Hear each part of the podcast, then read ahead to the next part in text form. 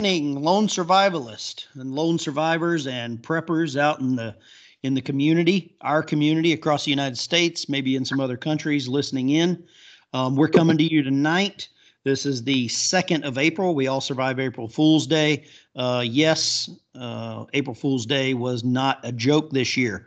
Um, we're coming to you from the, well, at least I am. I'm in the uh, middle of the Ozarks here.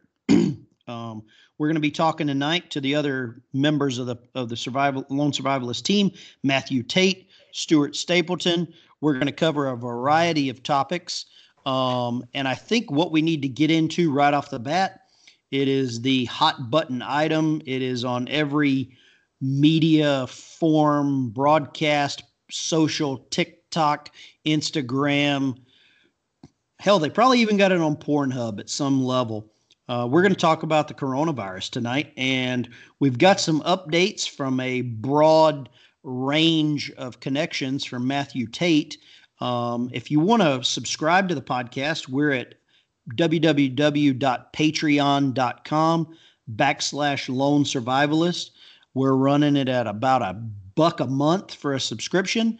You can be a, a higher level donor or creator and have the opportunity to come on and share some of your skills, information, uh, knowledge on the podcast with some of us for um, for the betterment of our community, the betterment of ourselves, educating everyone out there on uh, on the internet podcast land. But we're going to jump right in now and talk about some human contact, some human information, some some good old standard communication that is unfiltered, unbiased, that is the word of mouth, friends and family is often better than than the news because they have advertisers that dictate who, what, when, and how they can share things. So I'm going to turn this over to Matt. Matt's coming from American Survival Co. And he's one of our founders and creators here. And Matt's got some information on on the up uh, the ongoing uh, epidemic, pandemic, uh, with some contacts that he's got. Matt, let's let's jump right into what information you've picked up over the last week. Yeah, uh, thanks everyone for for tuning in. Uh, so, just really quickly, uh, I'm part of a a group who is scattered across the U.S. in different locations, and uh, we have a phone call, uh, like a conference call, once a week, and basically. Uh, we just kind of fill each other in on things that we're seeing with our own eyes and hearing with our own ears in our local communities and states to give everyone uh, an idea of a bigger picture of what's how things are progressing and and how people are reacting to uh, you know uh, lockdowns is strong. That is in some places but you know a lot of the self quarantining and things like that. So uh, to start it off um, everything from a lot of uh, smaller crime uptick uh, since a lot of larger PDs are not responding to nonviolent crimes at this point. So, seeing a lot more like break ins and the beginning of uh, a little bit of looting type situations. Uh, one of them talked about uh, they had an acquaintance um, with a friend who had told them as soon as official lockdowns uh, begin I'm sure that may not happen everywhere, but there'll be some places it'll be so rampant with the, the virus that they'll just have to. Uh, that they're they were already planning where they were going to start looting as soon as everyone was kind of locked in. Um, so here's what's concerning about that to me: uh, if one small group of you know bad actors is planning that, you can bet your bottom dollar they're not the only ones. So just kind of stay frosty. Uh, you know, keep realistic expectations. We all hope uh, for the best behaviors out of our fellow man, uh, but not everyone uh, is going to be on, operating on the same level uh, as good, honest uh, Americans. So keep that in mind. Something else that was really interesting to me, and this was either North Carolina or South Carolina. and I heard this from other places in the country too. All of this traffic on the interstates with campers. Uh, my best guess is a lot of folks are are doing their bug out thing, And for many years now, I've heard a lot of people say essentially, hey, my bug out location is I'm taking my RV to either a state park or, you know, a national park, something like that. And what's funny is all these people that had these plans to go to national forests and things like that, now the states and the feds are starting to close those down, shut the gates, and there's no way to get in. So people being turned around uh, in South Carolina who you know had these plans, that's where they were going, being turned around, and now where do they go? That that was their plan. So I really, I really did never expect that. You know, I've heard people say that before, and my thought was, well, lots of other people are going to be doing the same thing, so it may not be the smartest, you know, choice. But it really never crossed my mind that unless you're on foot and bugging out with a backpack, that you might not be able to get into those areas. Uh, so uh, I thought that was pretty pretty interesting and probably threw a, a, wrench in the gears of lots of folks who have plans on getting out of here. And we're starting to see that. Somebody told me today. I knew they were talking about it that the uh, the Buffalo Buffalo uh, National Park, the river here, Buffalo River, was being shut down because there were so many tourists coming in uh, from out of state that they're just really concerned about the spread of this thing with people gathering and not using proper, you know, social distancing.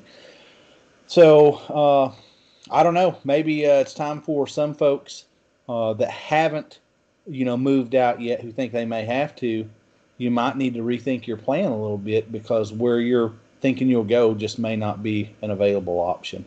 Uh, those are pretty much the highlights um, that I'm seeing and hearing at this point.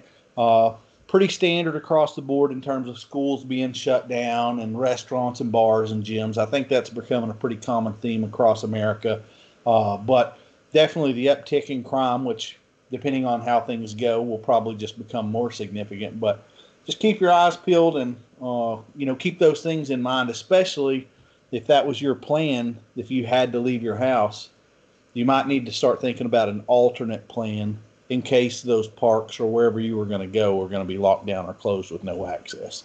So that that's is, that's a great point, Matt. A great point. I, I, think we all need to rethink and have a backup to a backup. You know, um, Absolutely. We, we all got to kind of be human multi-tools have have a different a different plan. And you were talking about the crime. There are so many people out there that will use any emergency any disaster to capitalize for themselves or they won't let an emergency or a disaster go they won't waste an opportunity to do that it's there's, uh, there's it's pitiful other, it's pitiful two other things that I picked up today that I thought were very telling as well that I'll just throw out there really quick. The first one is I got a, a call from a friend of mine. Uh, uh, he is in the real estate realm, and he was telling me that uh, he had been talking to uh, some church pantries uh, and some uh, you know food banks, Uh, and they said they are seeing anywhere from forty to sixty percent more traffic and he said he did some Googling and started doing some research and, and was seeing lines a mile long of vehicles lined up to, to food pantries. So we're not, I don't think, quite yet at a point of desperation for a lot of folks. But look, if there's a 40 to 60% increase of demand from food banks, that's pretty significant. And we are very, very early into where this possibly might go. The other thing is, uh, I got a call uh, today from my wife, and she said they had had to change uh, the way they're doing some of the things at their clinic. And one of those things is uh, they are recommending to their staff uh, that they change out of scrubs before they leave. She said that she had seen on the news that there was a, a lady in Oklahoma City wearing scrubs, maybe getting gas, something along those lines and someone came up and shot and killed that lady because what? because she was in scrubs. She must have been spreading coronavirus, right? So, oh, God, how? I mean, somebody is very scared, very concerned, and obviously, you know, mentally unstable. But uh, that's that's kind of scary that people are already to that point of fear that they would just go up and kill someone because they're wearing scrubs and assume that they're spreading coronavirus. So those are the last two updates, and those those came to me today. Um, I couldn't believe it. It's just crazy. That is that is absolutely ridiculous. That I mean, I saw something very similar on the news, and it was in Britain, and it was very similar to where a nurse or a uh, some healthcare workers that were uh, had stopped on their way home to pick up some groceries for their own families, and they were harassed for that because it was deemed that you know those scrubs that they had could be bringing in the uh, bringing in you know contaminate that. As we all know or what we've seen and i've seen personally scrubs are at the it's probably the base layer of all this other uh, hazmat suit that they're wearing right now. But that is just, uh, it's very disheartening to hear that anybody would be uh, persecuted or looked down upon or even threatened or even some violence for something like that.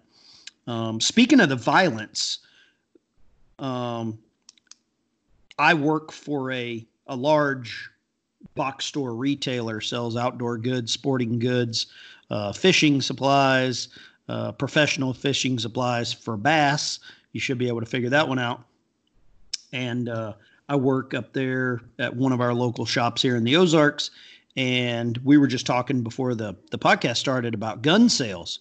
Um, gun sales for month of March at this particular location was over 1,000 firearms and the number of people that I've dealt with coming in that were unaware of what kind of firearm they wanted, how to get a firearm. They had no idea you had to get a background check. They didn't know what a 4473 was. I've had number of people that have um, self rejected themselves by answering the questions truthfully and saying that they have a medical marijuana card. I even had a guy try to use his medical marijuana card as ID. Um, so gun sales are up. Uh, gun sales are are high.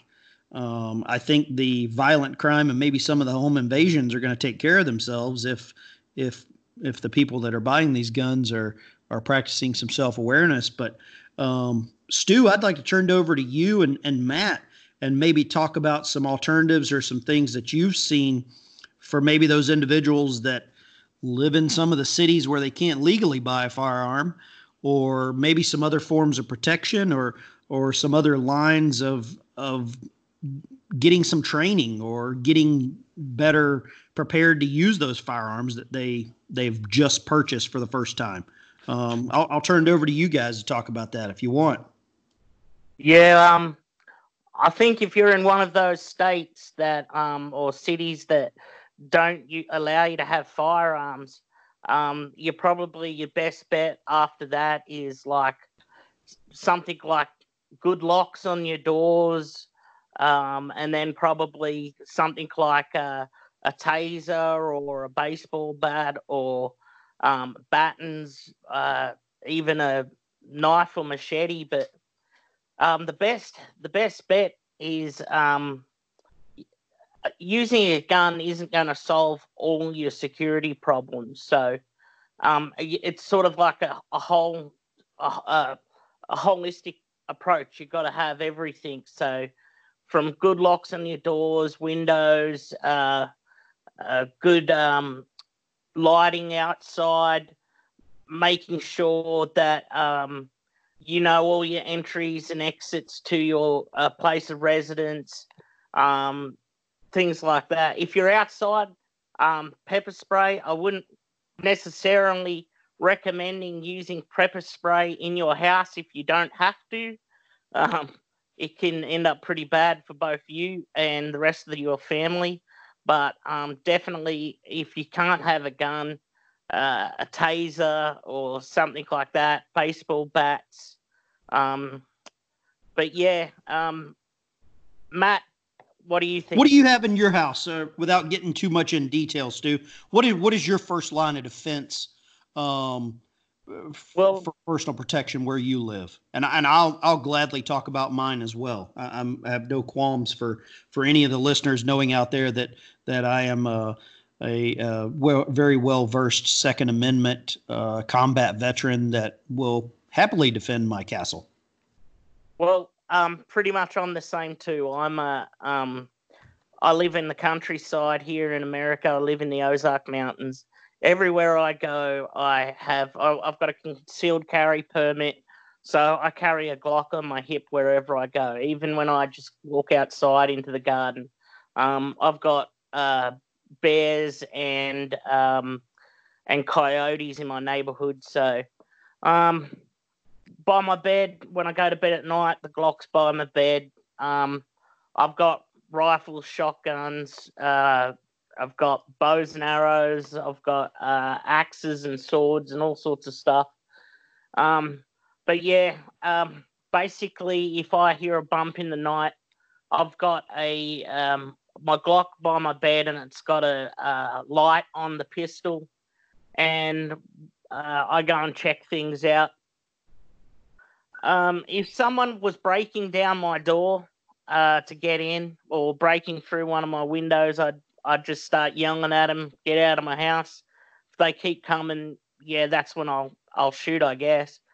But um, yeah, I've got uh, two very big dogs uh, as well, and they um, I know my older dog is quite um, good when it comes to uh, security he has on uh, occasions uh, chased people off. So, um, yeah, I've got my dogs, I've got my guns, I've got good locks on all my doors and windows, I've got lighting outside. My house is uh, very secluded. You, not many people know that there's a house where I live. Um, people drive by my gate all the time, and and when people in the neighborhood um, bump into me when I'm in neighborhood. I, I live on a large amount of acres. They go, Where do you live? I tell them where I live, and they go, Oh, I didn't know there's a house up there. And these people have lived in the area for some time. So, um, yeah, um, my security is is layered in several levels, and um, basically, I, I'm in a good position security wise. So, I know Matt. He's been involved a lot in security. What do you think? Uh, you know, I think, like you said, a holistic approach, uh, and uh, by that, I, you know, I'm thinking in terms of 360 degrees and layers. So, you know, my setup. First, let me say, um, if somebody wants in bad enough, they're getting in, right? So I don't believe that there's any of my security elements that are keeping someone out. Like that's just probably not going to happen. If they went in bad enough, they'll get in. But what I do have is lots of speed bumps and deterrents, right? Mostly those speed bumps are to give me time to react. So I have 12 cameras that cover every single angle of approach around my house. Everything is well lit. Um, I've upgraded the locks on my doors, the windows, all those types of things. Uh, and I've got a Belgian Malinois that stays inside. She's a house dog, and so uh, she has run of the house at night. So if someone were to come in, God, I feel sorry for them when they encounter that dog. Um, she's very, very protective uh, dog, but I mean, obviously, you know, if they had a, a, gun or something, they could dispatch my dog. But the point is, it gives me time to wake up and to react to the threat. Uh, in terms of if that were to happen in, in, in my house, everybody's situation is going to be different. Some people have a one bedroom apartment, some people have, you know, a five bedroom home, and everything in between. But it's really important to spend some time evaluating uh, does your kid, if you have kids or loved ones, are they on the same side of the house as you? Are they on the complete other side of the house? Um, we also have a crash plan uh, in, in, my house, meaning if something happens, there's a, a, word that my family knows, and when they hear that word, they know exactly what's going on. They know where to go and exactly what to do and to wait until uh, the situation is uh, taken care of. So, uh, you know, a big part of that, you know, obviously guns, uh, those types of things are a huge part of my security plan. But hopefully, I've done a good enough job in planning and preparing that it doesn't come to that. I would way rather yell, "Hey, I've got a gun and I've called 911. Leave my house now," and that work. And if anybody's in their right mind, that's all it's going to take, right? We don't want to have a corpse in our house. Uh, so it's all about that mindset of what can I do? You know, the the lock on my bedroom door. It's not like a, you know a big deadbolt on some kind of uh, security door or something like that, but it's one more barrier that someone has to go through and give me time to prepare for that unwanted uh, encounter. So I, I think in terms of that, if you can't have guns, look, let me tell you, you can go to any Walmart or Kmart and buy a slingshot. And if you get steel ball bearings for that thing, that thing is ridiculously deadly. You've got a gun. you basically got a gun. Let me tell you. You yeah. take, uh, you know, a steel ball bearing from a slingshot to someone's head, it's probably going into their brain. I mean, th- those things are serious. So there are a lot of force multipliers. If you can't have a gun, um, bec- whether that's because they're not allowed where you're at, or whether that's because you uh, have a felony on your record from 20 years ago, uh, it doesn't matter. You still need to be able to defend your family and your home and protect yourself. So I love guns. I'm a gun guy through and through. But if you can't own one for whatever reason, don't feel like you're just out of luck in being able to protect yourself. There are a lot of different options out there uh, that are really effective. And let me tell you, I don't want shot with a slingshot anywhere with no. a steel ball, right? No thanks. Uh, so that's that's my two cents on the the security angle of things. But planning and preparation and setting up uh, layers to your home is really key and critical to give you time to react, to give you time to get 911 dialed and yell, Hey, I've called, even if you don't have a gun, yell out, I've got a gun and I've called 911.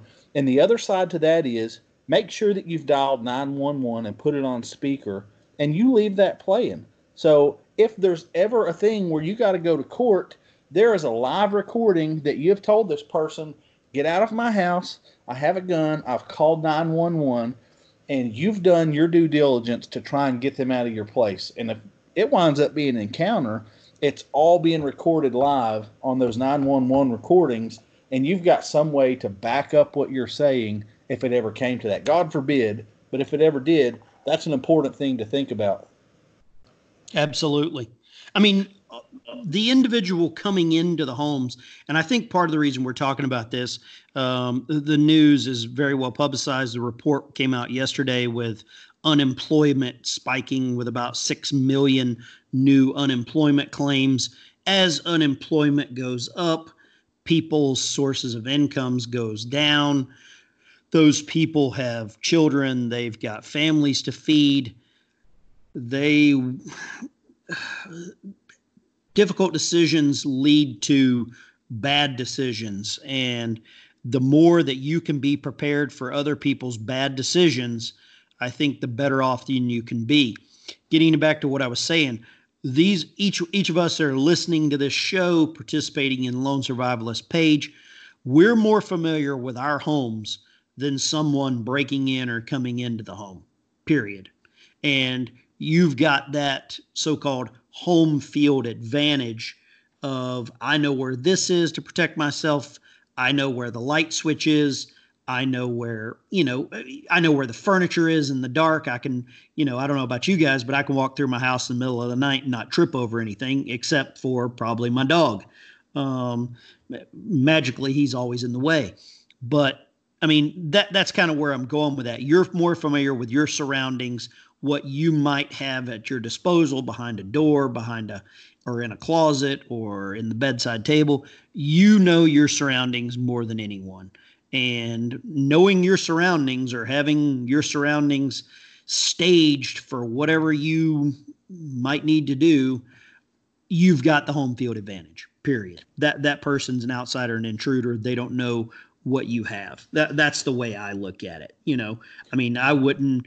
Uh, I I would I would pity the fool to pull a, a phrase from B.A. Baracus. Um, I pity the fool that would want to go down and and break into to Stuart's uh, house down in in the middle of the Ozarks. Um, I I I would not want to be that guy. I I would pity the fool that wants to go up and break into Matt's house. You know, I wouldn't want to be that guy. Um, but as we know, unemployment goes up, crime goes up. They're directly proportional. Directly. Now, on the opposite side of the coin, as employment spikes, white collar crime goes up. So crime is probably proportional to a little of both. Um, but yeah, I think being prepared for self defense, personal protection, working on, I mean, you can get on YouTube right now and check out some jujitsu classes, some Krav Maga, some, and you've got plenty of time to social distance yourself in your garage and, and work on some moves uh, with your family, your children, whatever, you know. Uh, I know a lot of families that I, friends that I know, they, after talking with me, they've set up duress words, uh, kind of a code word with their family that you know, uh, say a phone call, they get a code word and they immediately know that's that's the duress word to go bug out. You know, that's some other options that you can set up amongst your own your your own circle. Um, Stu, you got anything else to add to this? Um, no, just well, actually, okay, I've got one. We talk about bugging out in the prepping community. Yep. I don't think people should just go, I'm bugging out unless you know where you're going to go. One, you have permission to be there. Good point. Good. Okay. That, ding, ding, ding, ding. Good point. Yes. Two, you're taking a lot of resources and you know how to grow resources or make resources there, but you're also prepared that if you go to that location and other people are going, the same amount of resources are going to be split between you and other people. So just there bugging out, I'm going out in the middle of the forest, that could be a recipe for disaster. Um, if you haven't got a bug out location um, that you've locked down, that you've reconnoitered, that you know uh, how to live there and be there, and you've got permission to be there, just just turning up to a national park or a state forest or walking off into the woods um, is is could be a recipe for disaster. So somebody might take what you brought with you. Is that what you're trying to say? That there's that because there could be a lot of other people with the same idea. And the other thing is, if all all these people go into the woods and yeah, I know how to hunt deer, but everyone's hunting deer deer are going to get gun shy really quick and get scarce. And they, there you're out there with two weeks worth of cans of beans, and you're you're done. Two weeks later, you're done. What are you going to do? Um, I don't think unless you've got a bug out place, lockdown, and plenty of supplies, and your ability to regenerate those supplies at that new bug out location now, bugging out is not an option unless you're in dire, immediate threat of death or serious injury if you stay in that location right now. Yes, I understand you may not have a uh, a bug out location, but there could be, let's just say, a scenario where there's any big riots or a big citywide fire or emergency or something like that, and you have no other other choice to bug out. Fine, you've got to do that, but just saying I don't care, I can live in the woods. That's not being prepared and that's not that's not a good thing. And for most I, I completely people, agree. That's not realistic for most people. I mean, I'm a survival instructor. I've lived off the land uh, with nothing more than just a knife.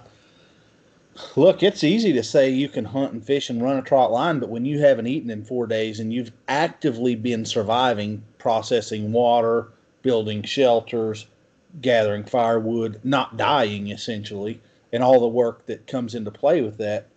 Look, you got about 100 yards of a walk in you, and you're going to have to sit down for two or three hours. I know that because I've been there and done that. So surviving takes a lot of energy. Is that what you're saying? It ain't no joke. yep. So surviving uh, is a full time job. Absolutely.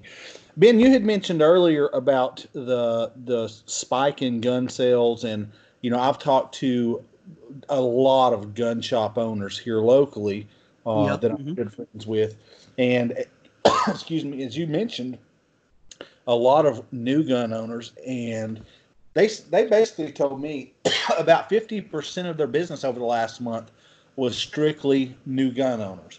Uh, yep. So I've heard. I've been seeing the same exact thing. People coming in. I need to get a gun. I want to get a gun.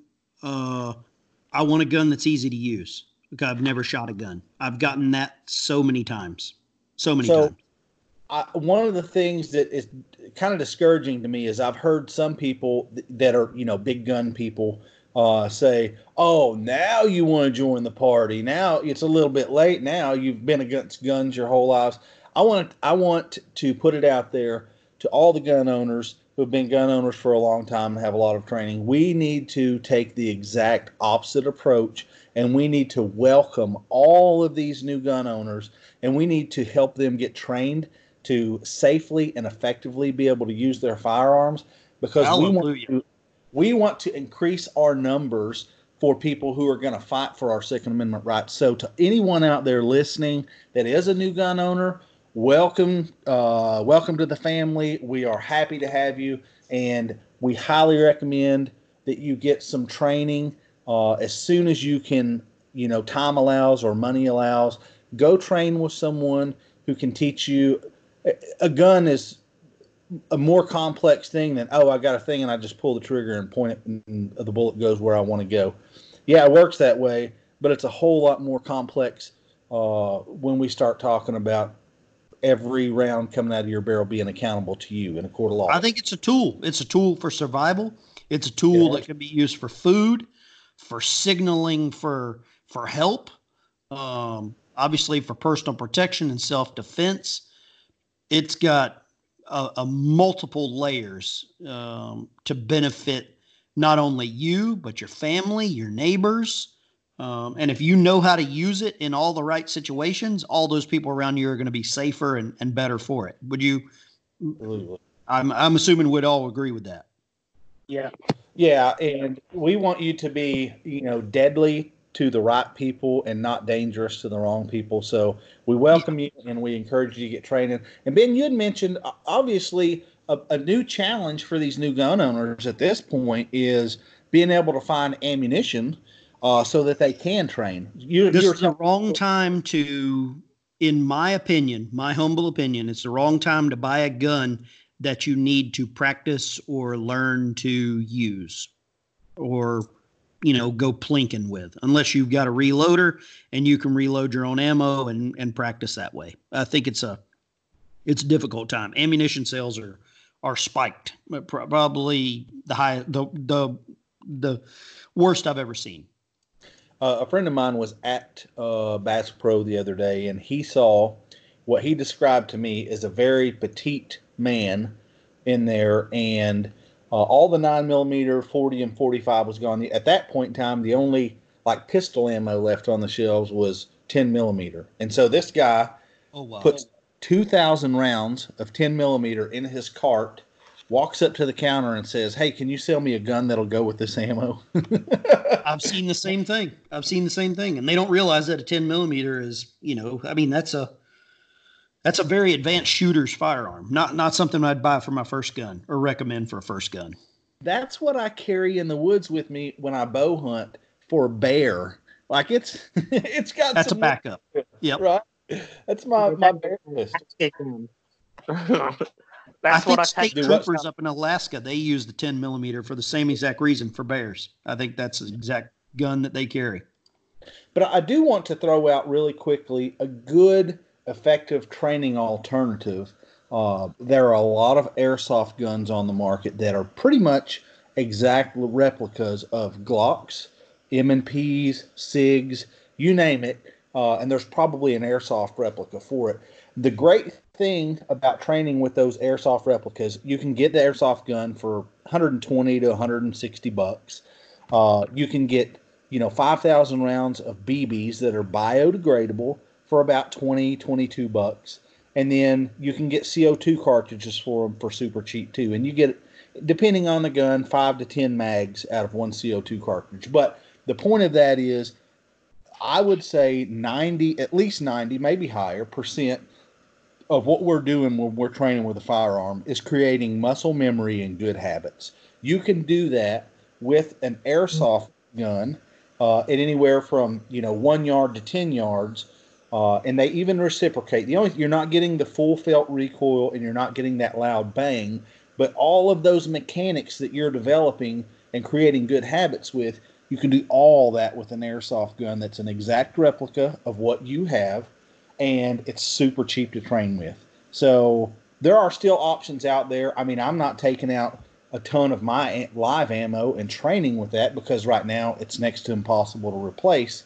But I do have airsoft replicas of all my stuff, so I can still go train. It's just a little bit different.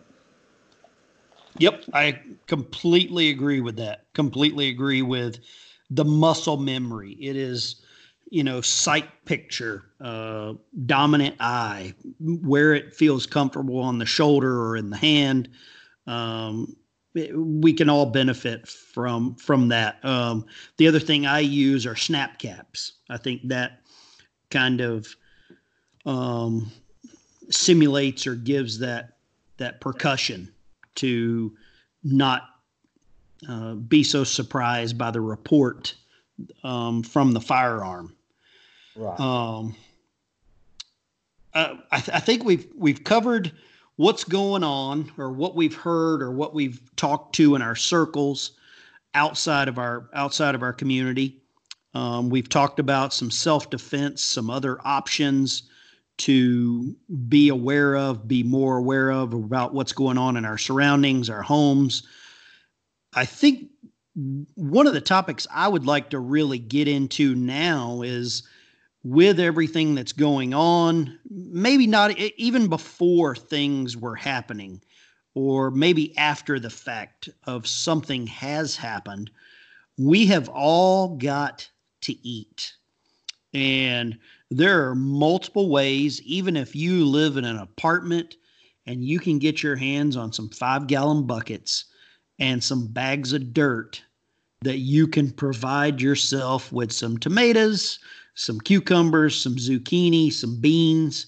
And I'd like to turn this segment of the show over to Stuart uh, to let him talk a little bit about some of his some of his garden preps. Um, Stu, uh, you and you and uh, Matt take it away with some of your garden preps. We were talking before the show that you really wanted to jump in with. Yeah. Um. So, as uh, I've been mentioning on previous shows, I live uh, on a decent sized bit of land in the mountains in a forest, but I've got a, a big open pasture right on my um, uh, front doorstep. And uh, what I did was I fenced off an area to keep the deer out, and I put raised garden beds. I put uh, six raised garden beds, about eight foot long by four foot by about a foot high and they're really simple to do. Just Google garden raised garden beds, and um, you can get plans to do them. You don't have to be a genius to uh, screw wood together, but it's pretty simple.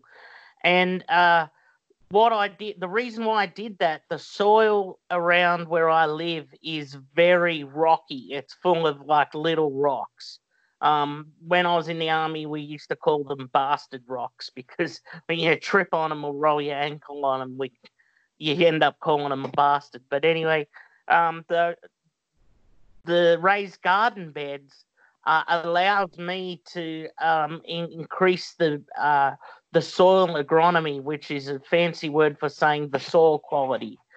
So um, the first thing you do when you're gardening, you got to figure out one what do I want to grow?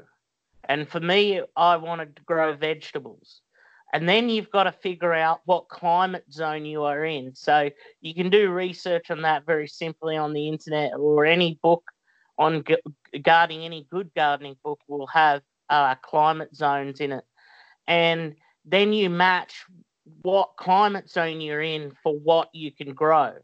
Because um, there's no point growing like oranges if you live in Canada.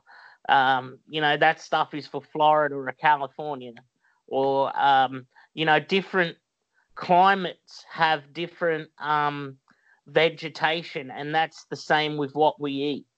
So um, once I figured out what I wanted to eat, what my climate zone was, and what uh, would grow in that climate, and then I um, built those raised garden beds.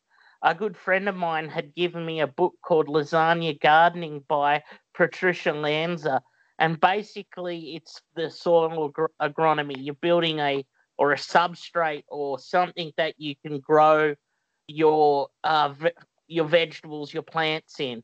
And lasagna, as we know, is like meat and pasta, meat and pasta, meat and pasta. Well, um, to make the the soil, uh, the lasagna gardening, what I did was inside those garden beds, I spread uh, hay, hay straw, and then I put manure, and then soil, and then straw, manure, soil, straw, manure, soil.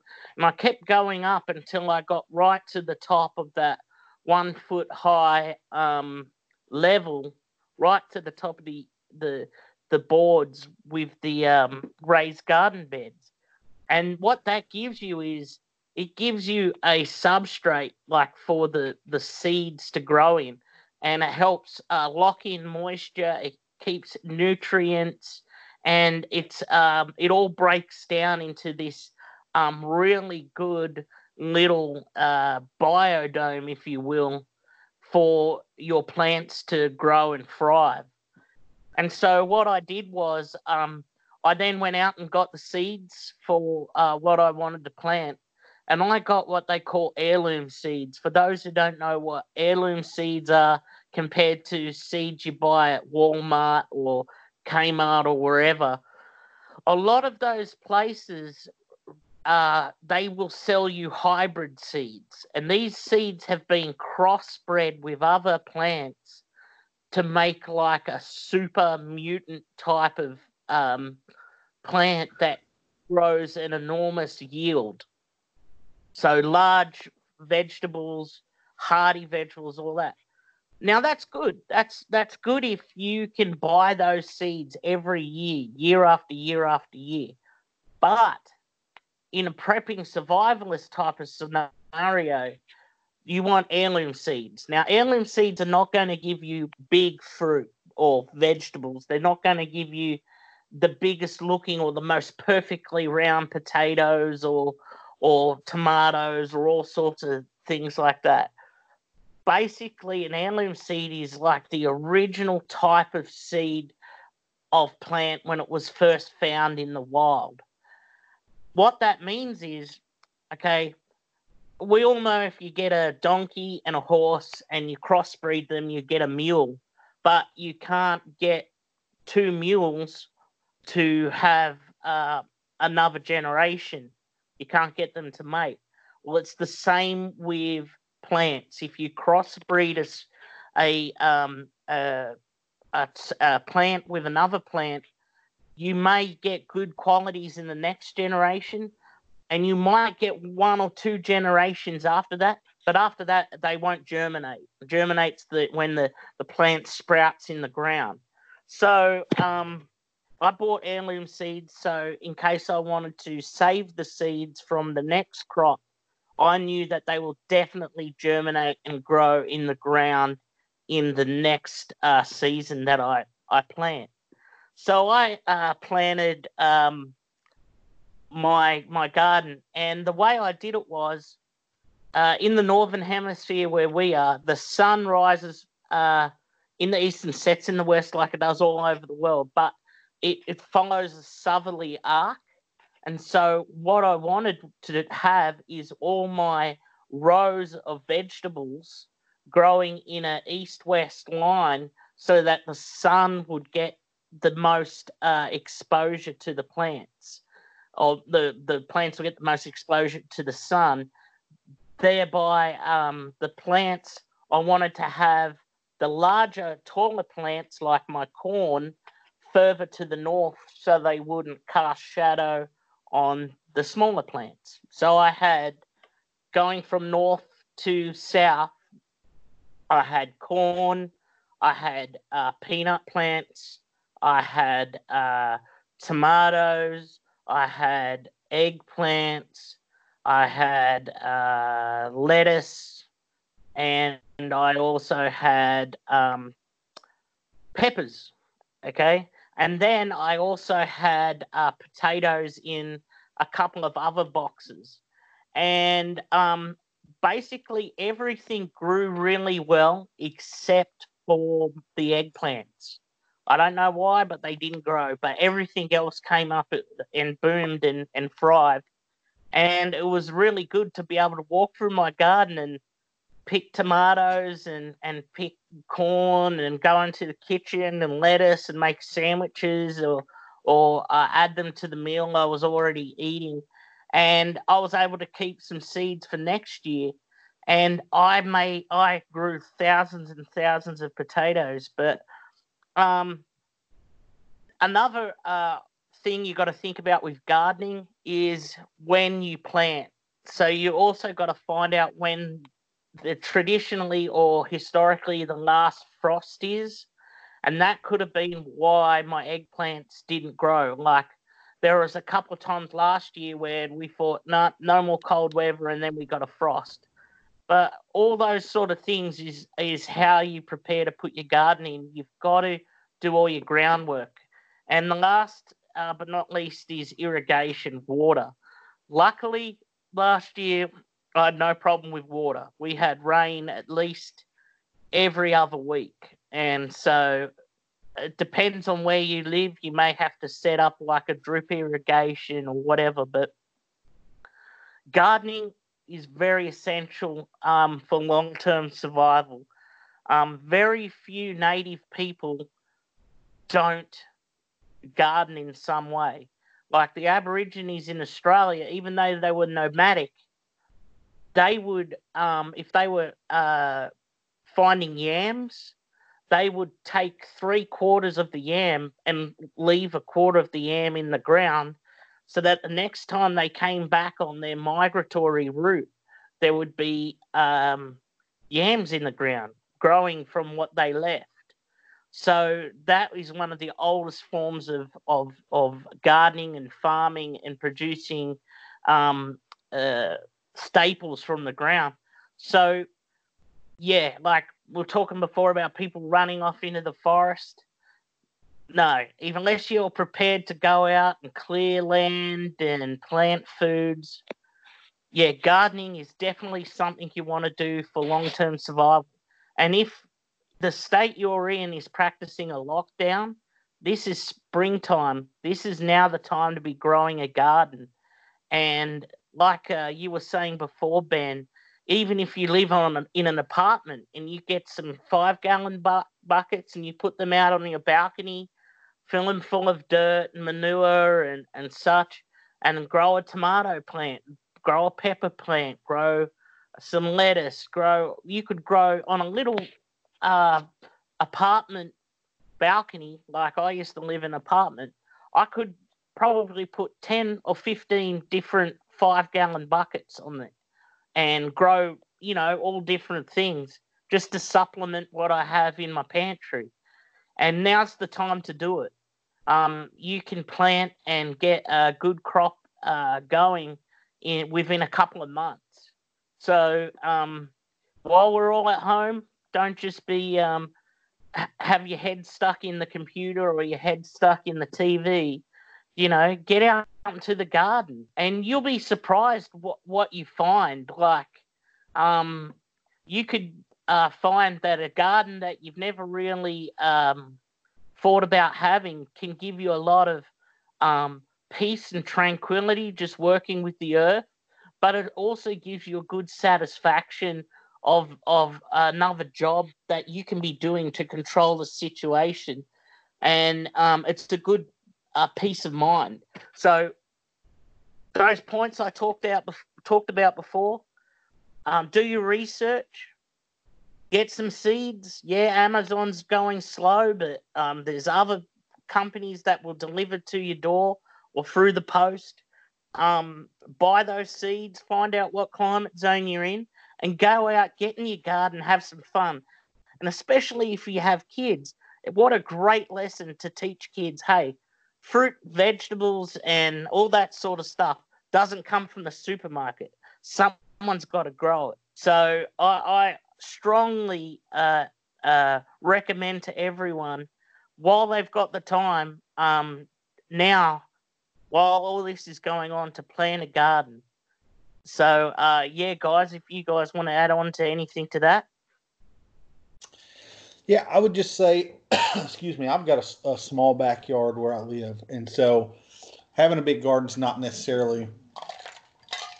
It's not an impossibility, but uh, it's just not set up to do that right now. So uh, while the kids doing school at home with dad, uh, we've been planting all kind. I've just got a bunch of planters from Walmart, and we're you know planting like we're going to grow a lemon tree in the house. Uh, we just planted um, some green apple seeds, and the sprouts are starting to come up from that now. So, uh, you know, even even just like Stu said, doing something like that with your kid, like today when we planted the lemon seeds, like my little girl learned that it's a really good idea to peel the husks off the seed and it will start to germinate faster than if you leave it on because that husk has to uh, degrade uh, over time before that seed can sprout. So, uh, and I would just tack on with what Stu's saying uh, about the gardening and about the vegetables and stuff.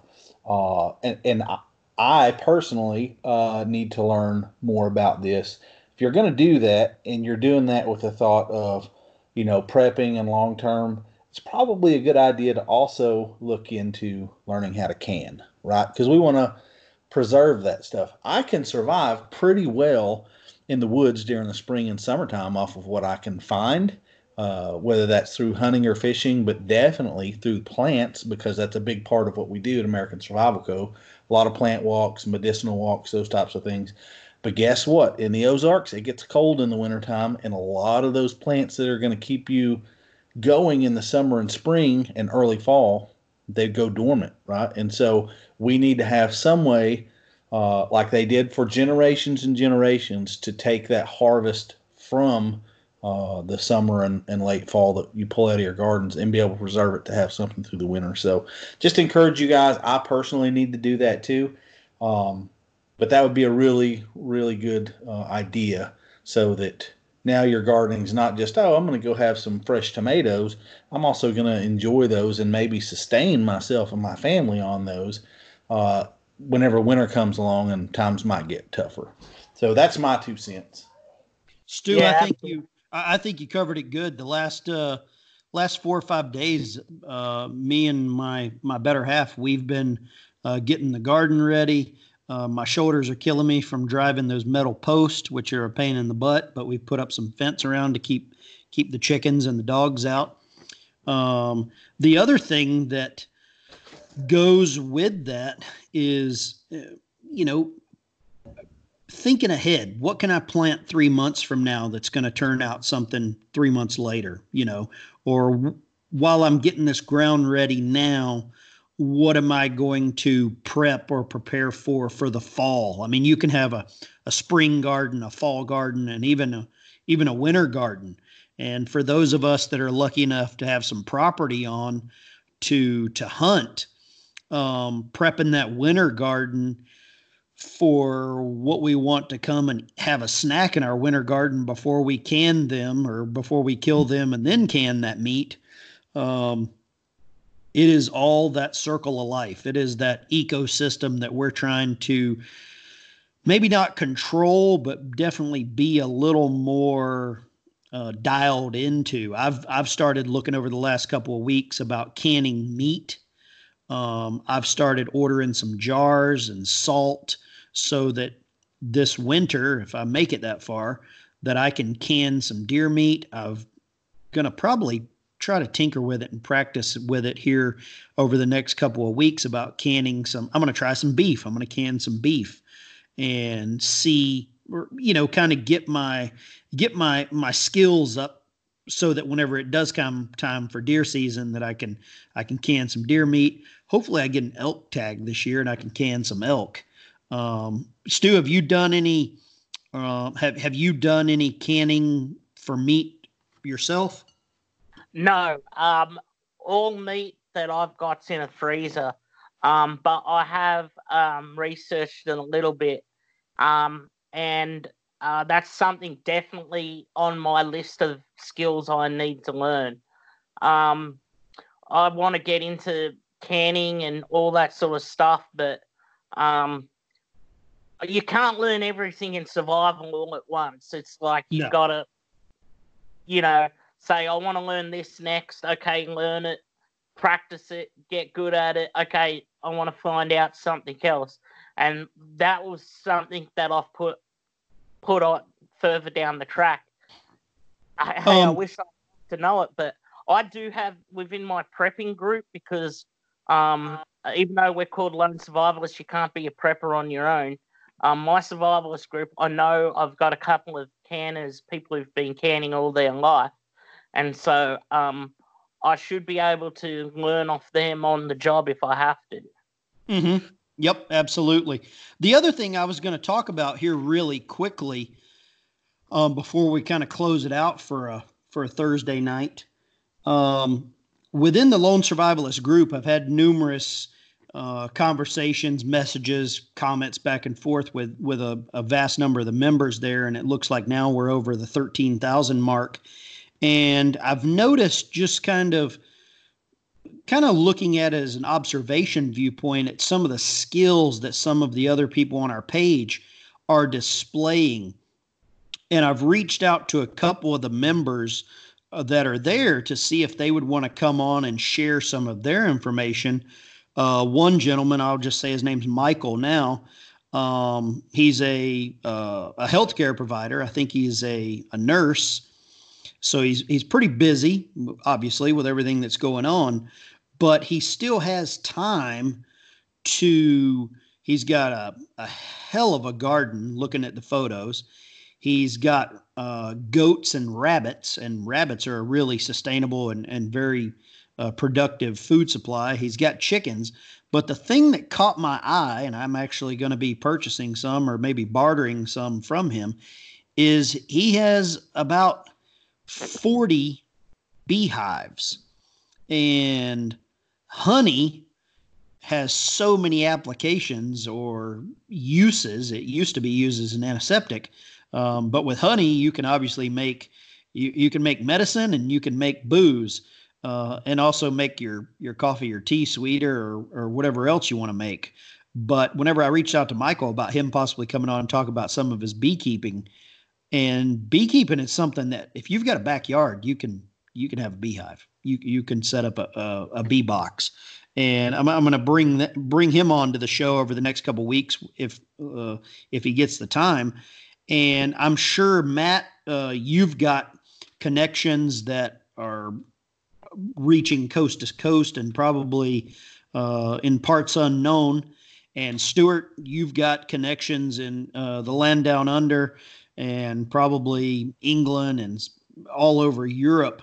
Um, and we all know different people with different skills that may want to come on and join us via Skype and and talk about things going in their community. You know what what's happening there, what what they're doing to be better prepared there, and and what they can bring or or share bring to the table or share share with us. What what are you guys' takes on that? I mean, is that something you'd be interested in bringing some different personalities on and and I mean this is a uh, a vicious learning circle for all of us on how we can all learn to be better prepared.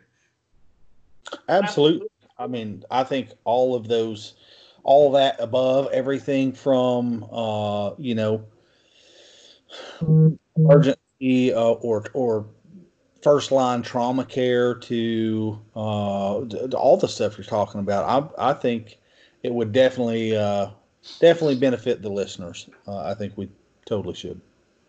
Fantastic. I, I think it's uh I think we're only going to learn as much as we pursue. And if we we quit pursuing how to be better, get better, better prepare, it, it's an it's an endless eh, you know that we can only stop us where we want to go. There's so much that we can be better prepared for. There's people out there listening tonight that are like I like I've said they're they're living in uh, a concrete forest. They're living in a city, and they want to be better prepared there. Life choices, life situations have have brought them to where they work, where they live. And I feel very fortunate to live in the Ozarks where I've got some outdoors, but but not all of us have that. And Matt, you said it the best. Uh, new gun owners should be welcomed to the community with with open arms. And I've never turned down a new gun owner or anybody that wants to learn more because exactly what you said, the better prepared they are, that you know, the safer I am. Um, yeah th- that's the way I look at it. Or if we're at the range and and they mm-hmm. they know uh, good muzzle control, that's less likely for me to you know get lit up, so to speak. Um, I, I think we're probably at a a good dropping off point. We've went a little over an hour tonight. Um, it's Thursday, April second. I've got some topics kind of lined up for next week that that me personally I'm going to bring. Um, I've I've really been busy with some white bass fishing here in the Ozarks. The white bass are running, so fishing's really picking up, and I'm really trying to up my game to you know i mean there's a lot of public waters and rivers and creeks and everywhere else that you can go and and get some some food supplies out of the water so that's one of the things that i'm going to uh, bring up and discuss for myself uh, Matt, Stu, what what are some of the topics you want to bring up or talk about next week? Matt, you can go. Uh, well, definitely. Um, you know, I'll update uh, uh, with what I, you know, intel that I get out of the group of folks uh, that are kind of spread across the country. I think uh, maybe that can bring some value uh, to listeners, uh, not just in the U.S. but you know abroad too, to hear what's going on uh, here. Uh, so so definitely that'll be uh, number one uh, for me. Stu. Uh, yeah, I want to probably talk about um, some animals you want to keep uh, on a uh, little homestead or or animals you could keep um, that will provide uh, sustenance but also uh, have multiple purposes. So, okay. also, um, just want to uh, keep a uh, up to date with what's happening around the world.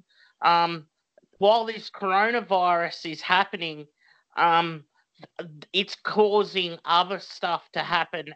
Obviously, the financial markets are very unstable, and I've heard sev- several things about what's going on, but just um, maybe on another episode, or I could quickly touch on it now the financial uh, repercussions of this virus um, are going to take a long time to fix. And so, yeah, definitely if you are beginning to be a prepper or a survivalist, um, now's now's the time to really start getting into it. So, um, and if if I could, as a kind of close out for my end of things, I yeah, want to close it down. Yeah, go for it. Uh, I want to bring up people paying attention and staying safe, doing the social distancing thing. You know, it was two days ago uh, during the the presidential, you know, daily Corona address. You could see obviously the uncomfortable look on their face whenever they said, "We anticipate in the next two to three weeks this huge spike," and they expect a hundred to two hundred thousand people may perish. That's uh that's that's not nickel and dime stuff. That's a lot of people. So odds are uh, that's a conservative number if that's what they're saying. I mean, you can only imagine how much it pra- uh, you know pained uh, that administration to have to say that to the American people. Uh, so that may even be a very conservative number. So I just, with those things in mind, I want to encourage everyone to keep practicing you know, the washing of the hands, the social distancing, disinfecting things, disinfecting uh, packages whenever you know they're delivered at your door from Amazon. Spray those things with whatever you got to disinfect them. When you bring them in your house, if you're getting takeout food, disinfect that stuff. Everything should be coming out of those containers onto a paper plate, and all that stuff should be thrown away. That it was packaged in, and your hands washed thoroughly before you eat. I just want to encourage everyone to uh, to kind of pay attention to what they're the CDC and other health organizations are saying to do because uh, if their predictions are accurate uh, in the next week or two, three tops, uh, we're going to see a lot of significant developments uh, with possible casualties. So take it serious. Um, don't be gathering in groups, even outside of your family. Just I just don't even do it, even with close friends that I think would be safe. You, you just don't know. So just encourage everyone to to take that stuff serious and and stay safe out there. Well, well, uh, lone survivalist listeners, uh, survival preppers, doomsday preppers, whatever you want to be called tonight. This is April the second. Uh, we encourage you all to go to patreon.com backslash lone survivalist. You can join there as little as a dollar a month. It'll keep the show going. It'll keep the mics lit up. Um, we encourage all of you, like Matt said, stay safe, stay. Uh, I hate to say stay alone, but but stay separated. Stay away from each other. Um, prepare a little more. Stay away from each other for a while. Let this calm down. Educate yourself. Stay positive, um, and and maybe use some of this time to work on some of your own skills, your own preps, work on your bug out bags. There is something to do every day if you just put a few minutes into it that you can better yourself for for the next step. Um, if there's nothing else, guys, I'm going to go ahead and close it out. Like I said, patreon.com backslash lone survivalist. Show will be going live here on the on the page in just a few minutes. We'll be back next week. Uh, good Lord willing, and the creeks don't rise. We'll be ne- back next week. Uh, same bat time, same bat channel with Lone Survivalist. You guys have a good night. Stay safe. Thank you.